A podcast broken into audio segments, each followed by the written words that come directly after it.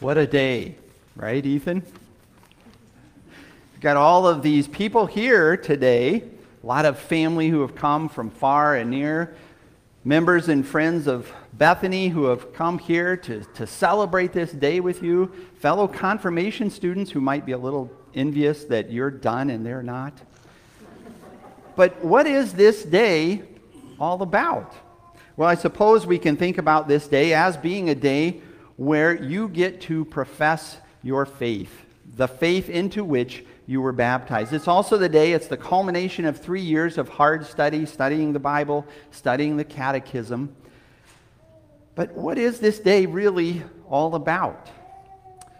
Well, I hate to say it, but this day is not about you. It's not about all of the people who are here to support you, to, to give you their encouragement as you continue on in the faith. This day is about Jesus. It's always about Jesus. And Jesus makes that clear to us in the Bible reading that we're going to focus on today from John 15. He talks about himself as the vine, and he talks about us as the branches. But the most important part of that whole picture is the vine. So let's listen to what Jesus says in John 15, beginning at verse 1. It's printed in the bulletin if you wish to follow along. Please rise as we hear these words of our Lord. Jesus said, I am the true vine, and my Father is the gardener. Every branch in me that does not bear fruit, he is going to cut off. And he prunes every branch that does not bear fruit, so that it will bear more fruit. You are already clean because of the word I have spoken to you. Remain in me, and I am going to remain in you. A branch cannot bear fruit by itself, it must remain in the vine. Likewise, you cannot bear fruit unless you remain in me. I am the vine. You are the branches. The one who remains in me and I in him is the one who bears much fruit, because without me you can do nothing. If anyone does not remain in me, he is thrown away like a branch and withers. Such branches are gathered, thrown into the fire, and burned. If you remain in me and my words remain in you, ask whatever you wish, and it will be done for you. My Father is glorified by this, that you continue to bear much fruit and prove to be my disciples. This is our sermon text, let us pray. Heavenly Father, these are your words. Make us holy through the truth. Your word is truth. Amen. You may be seated.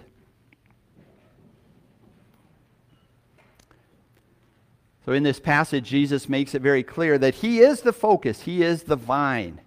We are the branches. But He tells us, branches, how it is that we live in Him. First of all, we live as branches in Christ because we are cleansed. Now, that cleaning, that cleansing can take place in, in two different ways. One, is it that we have already been cleansed or that we are being cleansed? And really, it talks about both ways. Both of those things are true. Jesus said, You are already clean because of the word I have spoken to you. Now, here's the context of what Jesus is saying. It's Maundy Thursday. Jesus is in the upper room with his disciples, with the apostles, with the 11 at this point, because Judas had already left. And he's telling these men gathered before him that they are clean. And that simply means that they have been brought to faith in Jesus. Prior to this, prior to them coming to faith in Jesus, being brought to faith, they were filthy with sin, contaminated with sin. They weren't connected to their vine, to Jesus. And it's exactly this state in which all of us came into being. We are all conceived and born in sin. Think about a time when, when you've been the dirtiest you can imagine. Ethan, maybe for you it was while you were playing football or, or maybe working on the farm. I, I think of a time when I was working a summer job for a small company that made solvent purification systems. And there was one time we had to spend two days inside of this huge cylindrical tank, half filled with carbon pellets. And we came out at the end of the day, and that black of that carbon had soaked through even two layers of clothing. It took me hours to try to get it all off of my skin.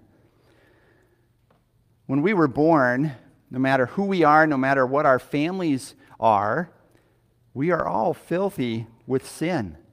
That's what Isaiah talks about in his 64th chapter. He says, All of us have become like one who is unclean. And because of this uncleanness, we have no relationship with our Savior. We have no connection to Him as the vine. And if we stay in that state, if we stay in that state of filthiness, we will end up dying forever, in hell, in fact. But God came to us in His Word, and in the waters of baptism, connected with that Word, He washed our sins away. Ethan, you don't remember that day. It's back there on the poster, all of the pictures. May, I'm sorry, May 24th, 2008, when what John says in his first letter was true for you that the blood of Jesus washes us clean from every sin. And so, yes, we have already been cleansed. We've already been cleaned of all of our sin as branches in Christ.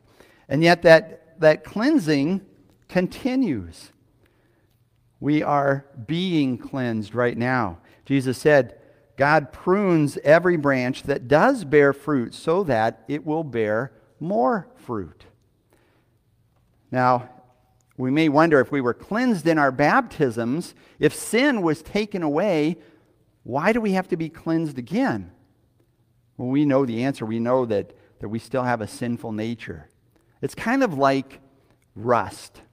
We know how rust affects things, cars and other metal objects. When, when the metal starts to oxidize and, and it's being eaten away, well, you can fix it. You can get a, a can of spray paint and, spray over the rust and, and you don't see the rust anymore, but it's still there. And that rust is going to come through over and over again.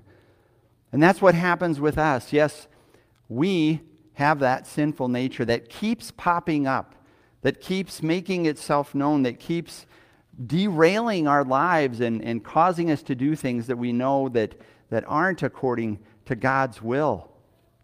But we are continually cleaned by our Heavenly Father. The picture that Jesus used here is that of a gardener, someone who is pruning the branches, pruning them so that they can bear more fruit. Maybe it's a branch that, that has dried up just a little bit, or maybe it has some dead things on it, but the gardener comes along and prunes it. He cleans it so that it can bear more fruit. And that's what God does for us. He takes every day takes our death causing sins away from us because of what Jesus has done for us. Because Jesus has taken our sins away, every day those sins are gone. And that's part of the reason why we're here today to be cleansed. Whenever we come together for worship, one of the first things we do in our service is, is to confess our sins. And then God forgives us of those sins. That's Him pruning us, cleansing us, so that we can bear more fruit. So we live as branches in Christ to bear fruit also. And we can only bear fruit when we're in Christ, when we're in the vine. Jesus said, I am the vine, you are the branches. The one who remains in me and I in him, who bears, and I in him, is the one who bears much fruit, because without me you can do nothing. More fruit. Notice Jesus says you will bear more fruit. Now, maybe it doesn't always feel that way. Maybe when we think about our lives as Christians, we don't think that we're bearing all that much fruit. We look at what Paul says, for example, in Galatians 5 about the fruit of the Spirit, and maybe we wonder. He says the fruit of the Spirit is love, joy, peace, patience, kindness, goodness, faithfulness, gentleness, self control. Love. Do we always love God as the number one thing in our lives above everyone and everything else? And how about our neighbors, even maybe our family members who sometimes are a little annoying? Do we love them more than we love ourselves? joy. Well, today is a day where maybe we can have some joy, joy at what we're celebrating, joy in our Savior, but are we always joyful? Do we always feel joy in our hearts for, for everything that God does for us? Now, I could keep going through this whole list of the fruit of the Spirit, and we might see how we don't measure up, but that's not Paul's point. Paul's point is that if you are connected to Jesus, if you are in the vine as a branch, these are the things that you do. These are the fruit that you produce. We produce fruit in our lives because we are connected to the vine. So we could really say we're not the ones producing that fruit. It's Jesus who is producing that fruit in us. Paul also says in Philippians 2 it is God who continues to work in you, both to be willing and to be doing what is pleasing to him. So when God is at work in us, we produce fruit. We produce the things that are pleasing to him, even if at times we don't think it's too much.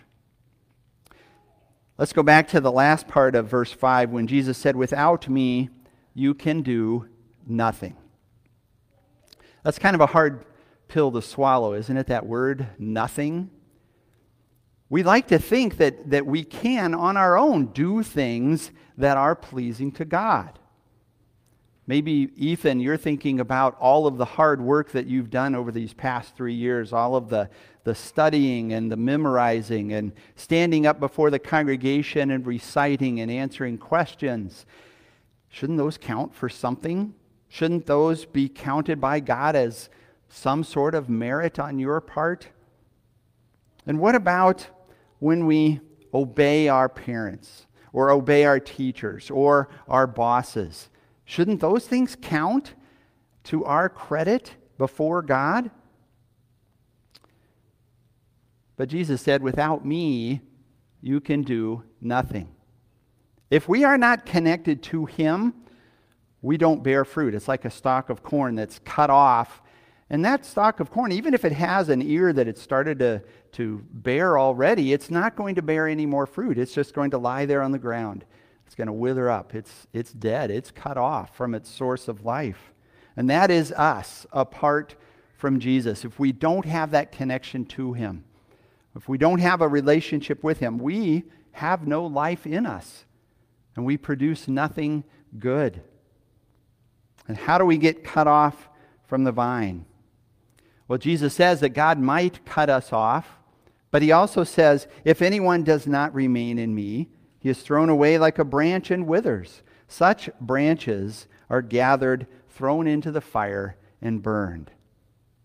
So, if we have no connection to Jesus, how did that happen? Well, sometimes it's not God coming along and cutting us off. He wouldn't do that if we weren't already dead. But really, it's us disconnecting ourselves from the vine.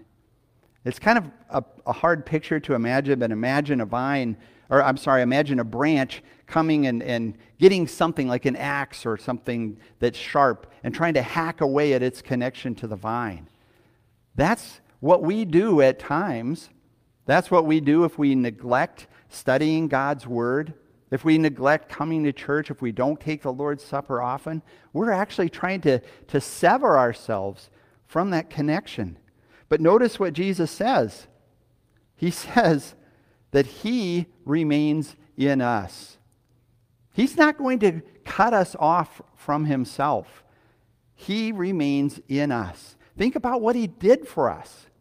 Jesus, the very Son of God, came to this earth as one of us.